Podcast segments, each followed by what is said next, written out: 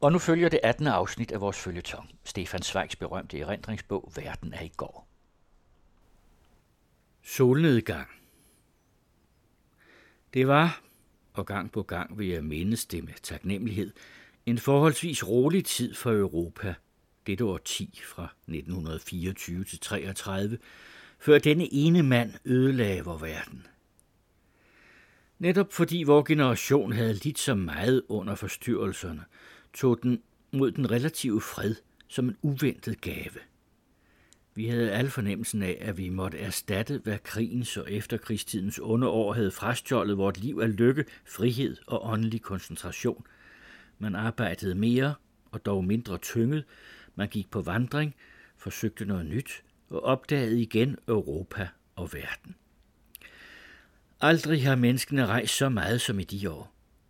Var det de unge, der var opsat på en far, der indhente, hvad de havde forsømt i indespærringens år, var det måske en uklar forudfølelse af, at man måtte se at bryde ud af trangheden, før der blev trukket nye afspærringer. Også jeg rejste meget i hin tid. Blot var det nu blevet en helt anden form for rejse end i min ungdomsdage. Til nu var jeg ikke mere end fremmed i de forskellige lande. Alle vegne havde jeg venner, forelæggere og et publikum. Jeg kom som forfatter til mine bøger, og ikke mere som den anonyme her nysgerrig fra den gang. Det gav alle hånde fordele. Jeg kunne nu med stærkere eftertryk og bredere virkning agitere for den idé, som i så mange år havde været den centrale i mit liv, det åndeligt forenede Europa. I den ånd holdt jeg forelæsninger i Schweiz og Holland. Jeg talte på fransk i Palais des Arts i Bruxelles, på italiensk i Firenze i den historiske Sala dei Dugento, hvor Michelangelo og Leonardo havde dvælet, og på engelsk i Amerika på en lecture tour fra Atlanten til Stillehavet. Det var en anden slags rejse nu. Alle vegne kom jeg som kammerat sammen med de bedste i landet, uden at måtte opsøge dem. De mænd, jeg i bødet havde set op til i min ungdom, og som jeg aldrig havde våget at skrive en linje til, var blevet mine venner. Jeg trådte ind i kredse, som ellers hovmodigt lukker sig for fremmede. Jeg så paladserne i Faubourg Saint-Germain og Italien, og de private samlinger. På de offentlige biblioteker stod jeg ikke mere bedende ved udlånsskranken, og bibliotekarerne viste mig personligt de skjulte skatte. Jeg var gæst hos mange millionærernes antikvarer, hvis butikker den unge lille samler var gået forbi med sky blikke, således hos Dr. Rosenbach i Philadelphia – jeg fik for første gang indblik i de såkaldt højere kredse, og det til og med så behageligt og bekvemt, at jeg ikke behøvede at ulejlige nogen med at indføre mig. Alle kommer i møde af sig selv. Men så jeg verden bedre af den grund? Gang på gang følte jeg længsel efter min ungdomsrejser. Dengang var der ingen, der ventede på en. Alt var mere tillukket og derfor mere hemmelighedsfuldt. Denne gamle måde at vandre på ville jeg også bevare. Når jeg kom til Paris, vogtede jeg mig for at underrette nogen om min ankomst straks den første dag. Dette galt selv mine bedste venner som Roger Martin Dugas og Jules Romain, Duhamel og Marcerel. Først ville jeg igen, som fordom studenten, uhemmet og uventet strejfe gennem gaderne. Jeg opsøgte de gamle caféer og de små værtshuse. Jeg lejede mig tilbage til min ungdom. På samme måde rejste jeg, når jeg agtede arbejde, til de mest absurde steder, til små provinsbyer som Boulogne eller Tirano eller Dijon, og det var vidunderligt at være ukendt og bo på små hoteller efter de ulidelige luksuriøse, og at kunne træde snart frem og snart tilbage og at fordele lys og skygge efter på godt befindende. Og hvor meget end Hitler senere tog fremad, den gode bevidsthed om dog endnu et årti at have levet europæisk efter eget tykke og med dybeste indre frihed, det alene formåede end ikke han hverken at konfiskere eller fordærve for mig. Blandt hine rejser er der en, der var særlig spændende og belærende for mig. En rejse til det nye Rusland. I 1914, kort før krigen, da jeg arbejdede på en bog om Dostojevski, havde jeg allerede forberedt denne rejse. Dengang var krigens blodige le faret imellem, og siden da havde visse betænkeligheder holdt mig tilbage. Ved sit bolsjevikiske eksperiment var Rusland for alle intellektuelle blevet efterkrigstidens fascinerende land. og uden nøjere kendskab til det, havde man i lige grad enten entusiastisk beundret det, eller fanatisk bekæmpet det. Takket være propaganda, og lige så rabiat modpropaganda, var der ingen, der vidste noget pålideligt om, hvad der skete derovre. Men man vidste, at der der blev forsøgt noget helt nyt. Noget, som til det gode eller til det onde kunne blive bestemmende for vores verdens fremtidige skikkelse. Shaw, Wells, Barbus, Istrati og Schitt og mange andre var rejst over, og nogle var vendt tilbage som entusiastiske tilhængere, andre var skuffede, og jeg ville ikke have været noget åndeligt vågent og for alt nyt åben menneske, om jeg ikke også havde følt mig fristet til at danne mig et billede ved selvsyn.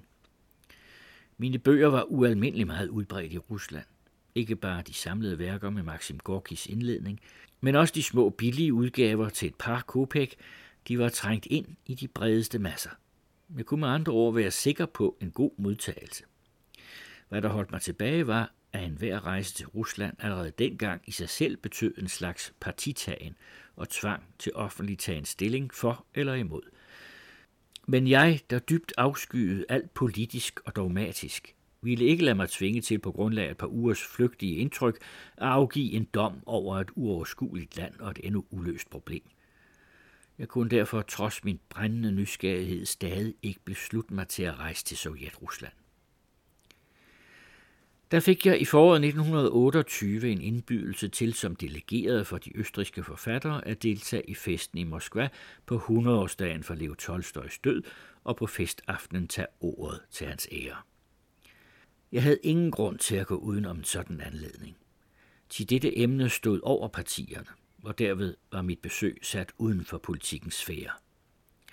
Som apostel for non-violence kunne Tolstøj ikke tyde som bolshevik – og til at tale om ham som digter havde jeg oplagt ret og kompetence. Min bog om ham var jo spredt i mange tusind eksemplarer. Desuden syntes jeg, at det ville være en vigtig demonstration i europæisk ånd, om alle landes forfattere mødtes i at frembære en fælles hyldest til den største af dem. Jeg gav altså tilsavn og fik ikke grund til at angre min raske beslutning. Allerede rejsen gennem Polen var en oplevelse – jeg så, hvor hurtigt vor tid evner at hele de vunder, den slår sig selv. De samme galisiske byer, jeg i 1915 havde set ligge i ruiner, stod skinnende og ny. På ny erkendte jeg, at 10 år, som i et enkelt menneskes liv udgør et betydeligt stykke af hans tilværelse, kun er som en øjenlågsglippen i et folks liv. I Warszawa var der ikke et spor, der røbede, at sejrige og besejrede arméer var væltet igennem her to, tre, ja fire gange. Caféerne tindrede af elegante kvinder. De officerer, som ranke og snørrede, promenerede gennem gaderne, lignede snarest mesterlige hofskuespillere, som forestillede soldater. Alle vegne sporedes adræthed, tillidsfuldhed og berettiget stolthed over, at den nye republik Polen havde rejst sig så stærkt af århundreders grus. Fra Warszawa gik det videre mod den russiske grænse. Jorden blev mere flad og sandet. Ved hver station var hele landsbyens befolkning mødt op i egenens brogede dragter.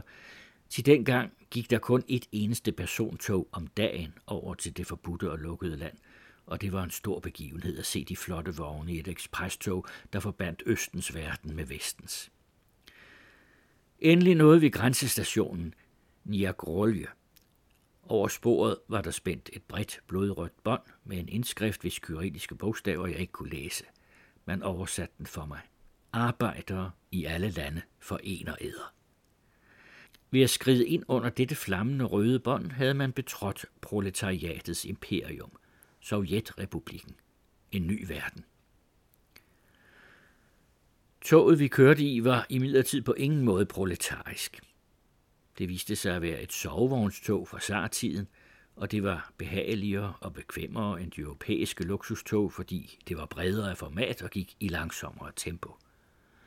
Jeg kørte nu for første gang gennem det russiske land. Og ejendomligt nok, det virkede ikke fremmed for mig.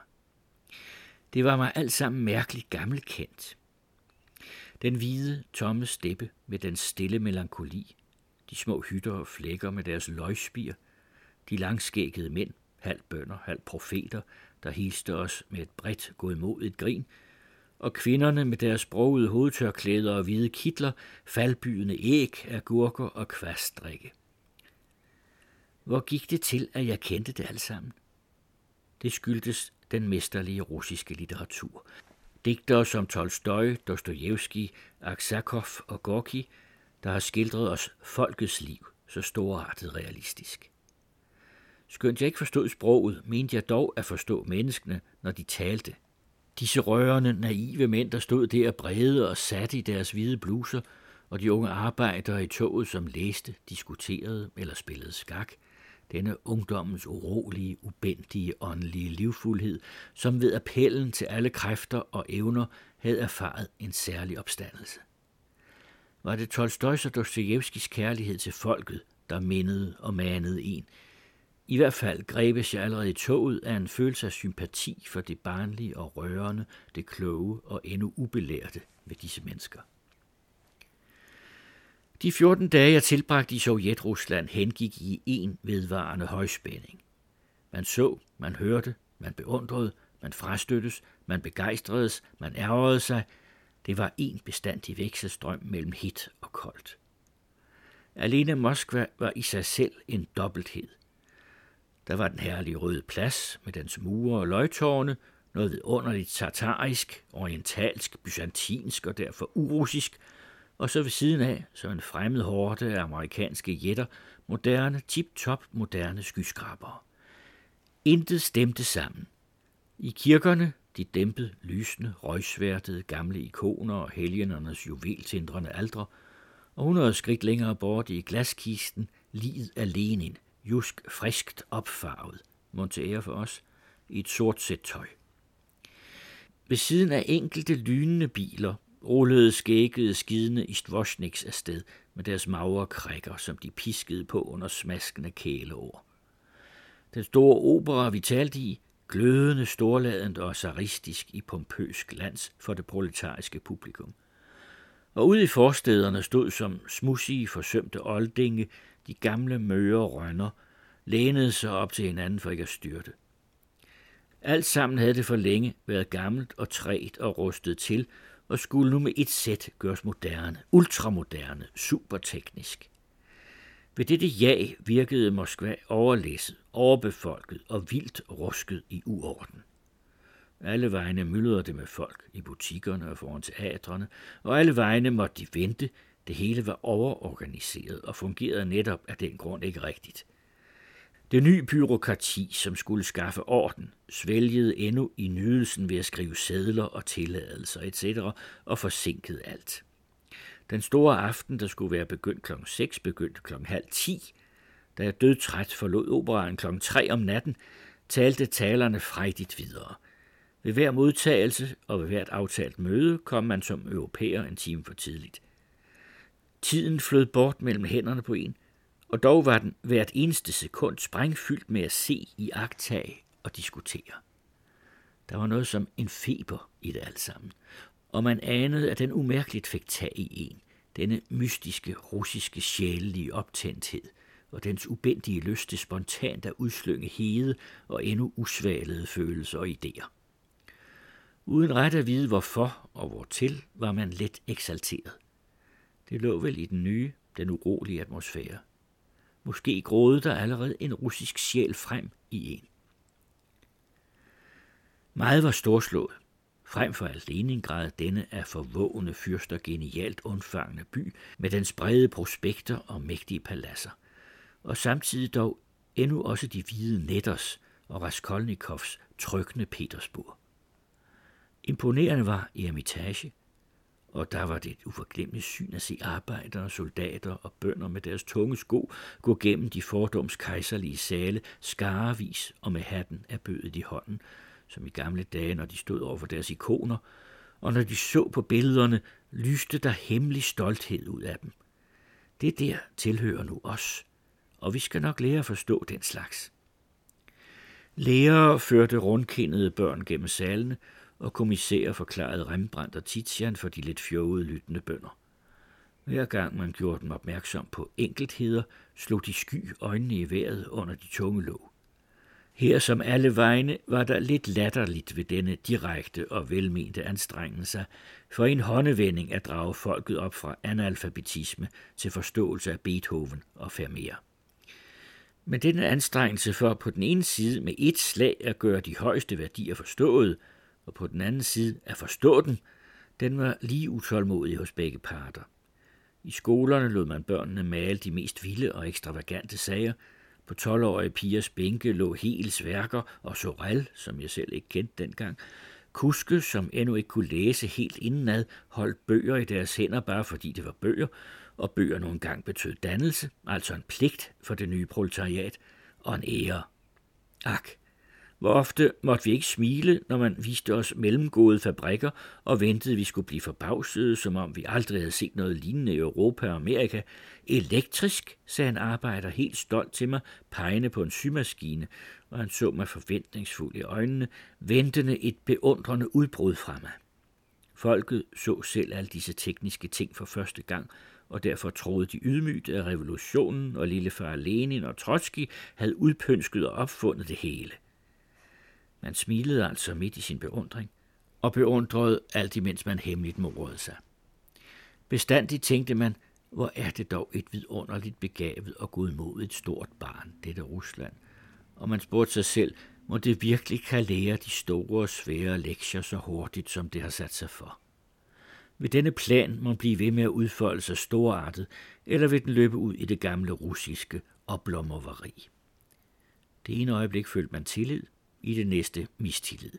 Jo mere jeg så, jo mindre stod mig klart. Men lå dobbeltheden i mig? Lå den ikke snarere begrundet i russernes karakter? Lå den ikke selv i Tolstøjs sjæl, som vi var kommet for at hylde?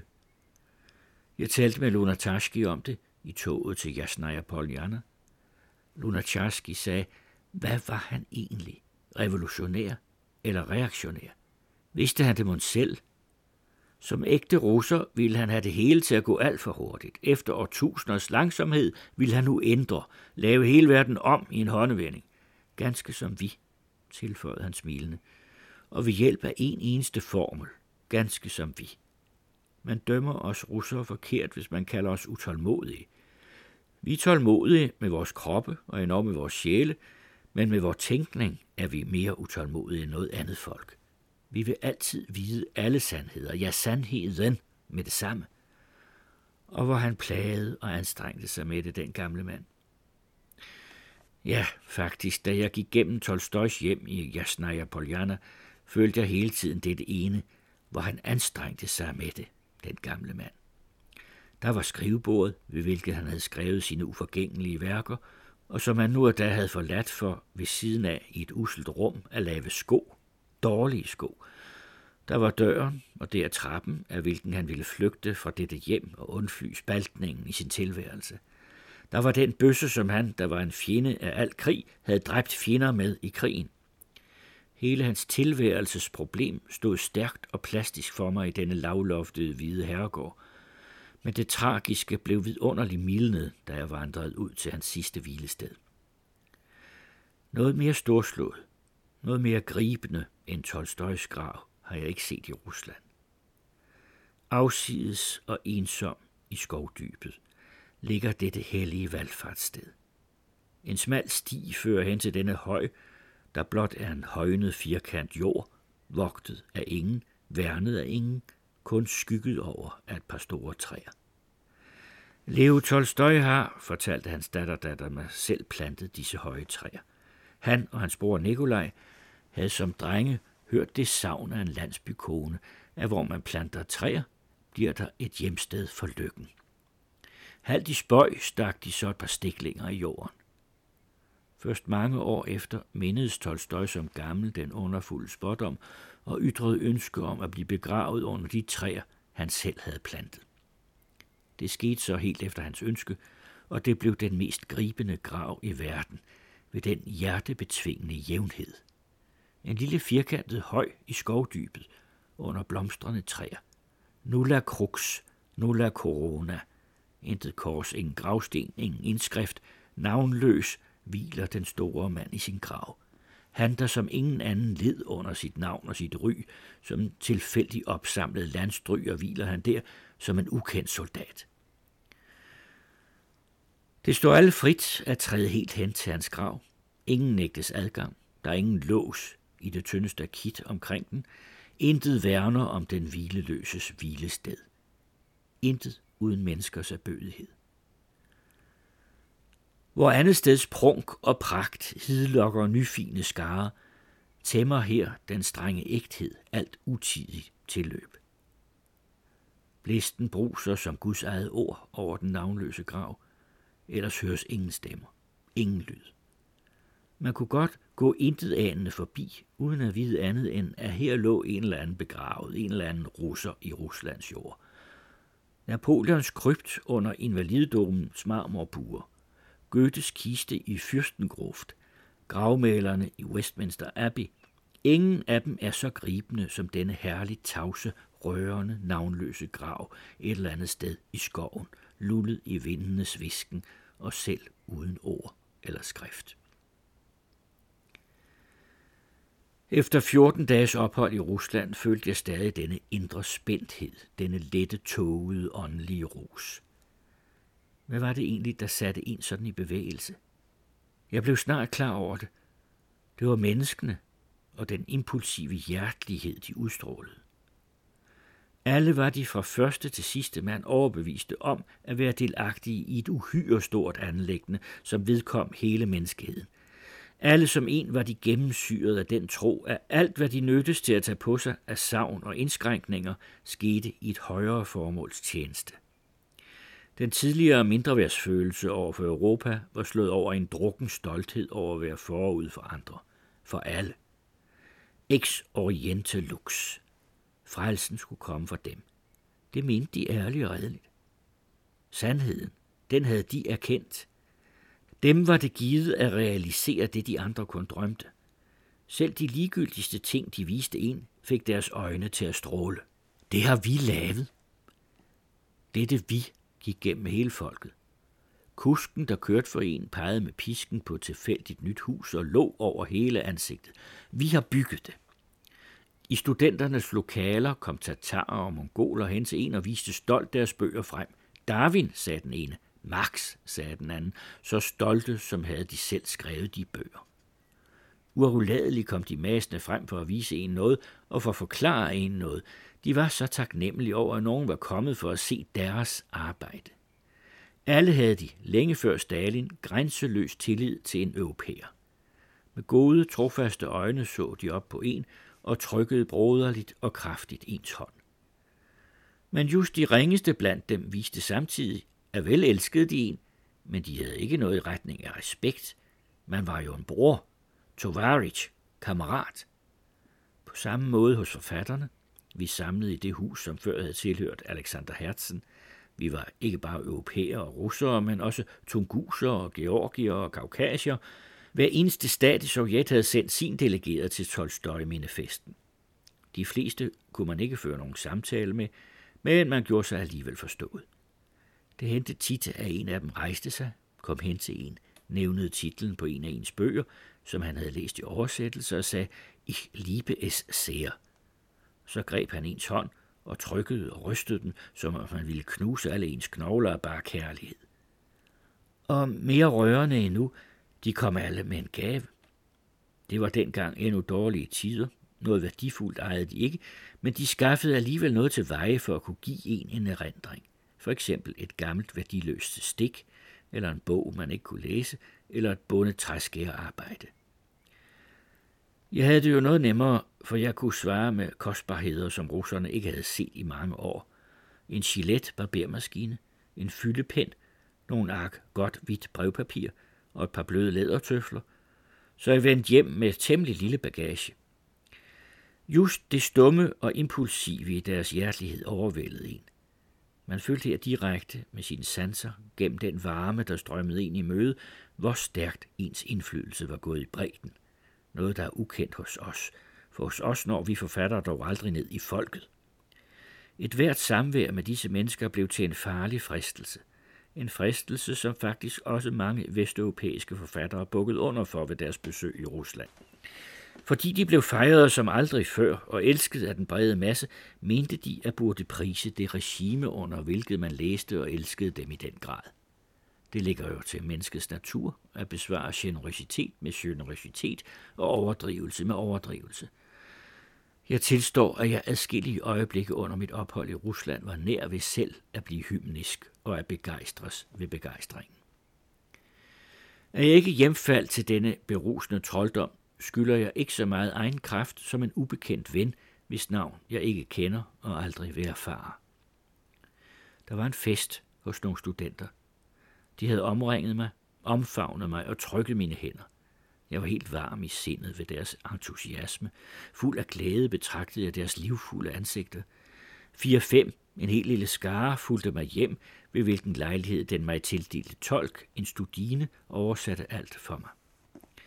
Først da jeg på hotellet havde lukket værelsets dør i bag mig, var jeg alene. Ja, nu er jeg faktisk alene. Egentlig alene for første gang i 12 dage de ellers havde jeg altid været ledsaget, værnet og vogtet, og som borget på lune bølger. Jeg begyndte at klemme af. Jeg tog jakken af. Jeg hørte noget knitre. Jeg greb i lommen. Der var et brev. Et brev på fransk. Et brev, jeg ikke havde fået med posten. Et brev, som en eller anden fikst havde fået puttet i min lomme under en af disse omfavnelser i trængslen. Det var et brev uden underskrift. Et klogt og menneskeligt brev. Ikke et brev fra en hvid, men det var dog fuld af harme over den voksne indskrænkning af friheden i de sidste år. Den ubekendte skrev til mig, Tro ikke alt, hvad man siger til dem. Glem ikke over alt det, man viser dem, at der er meget, man ikke viser dem. Husk, at de mennesker, de taler med, for det meste ikke siger dem det, de gerne vil sige, men kun det, de har lov til at sige. Vi bliver alle bevogtet. De ikke mindre end vi. Deres kvindelige tolk refererer hvert ord videre. Deres telefon aflyttes, og hvert skridt kontrolleres. Der fulgte en række eksempler og detaljer, jeg ikke kunne prøve rigtigheden af. Brevet sluttede, jeg beder dem brænde dette brev. Ikke bare rive det i stykker, for så finder man de enkelte stykker frem fra deres papirkurve og sætter dem sammen. Jeg brændte brevet efter anvisningen og begyndte en gang for alle at gennemtænke det hele. Var det ikke et faktum, at jeg midt under al denne ærlige hjertelighed og alt dette vidunderlige kammeratskab ikke en eneste gang havde fået lejlighed til at tale ugeneret med en enkelt mand under fire øjne. Mit ukendskab til sproget havde hindret mig i at få rigtig føling med det brede folks enkelte individer, og desuden hvor lille bitte et stykke af dette uoverskuelige rige havde jeg ikke set på 14 dage. Vil jeg være ærlig over for mig selv og andre, så måtte jeg indrømme, at det indtryk, jeg havde fået, hvor levende og inciterende det end havde været i mange enkeltheder, dog ikke kunne have nogen objektiv gyldighed. Sådan gik det til, at jeg, mens næsten alle andre fra Rusland tilbagevendende forfattere omgående udgav en bog med begejstret ja eller harmdirrende nej, ikke skrev andet end et par artikler og jeg valgte den gode del med den tilbageholdenhed. De allerede tre måneder efter var mangt og meget anderledes, end jeg havde set det, og efter et års forløb ville alene kendskærningerne på grund af de rapide forandringer have gjort hver eneste ord til løgn. Men de brusende strømme i tiden følte jeg i hvert fald i Rusland så stærkt som kun sjældent i mit liv. Carsten Farov læste fra Stefan Zweigs Verden af i går, der er oversat til dansk af Helge Kærgaard. I næste afsnit skal vi høre om mødet med Maxim Gorki i Sorrento og om et afgørende brev, Zweig sendte til Mussolini.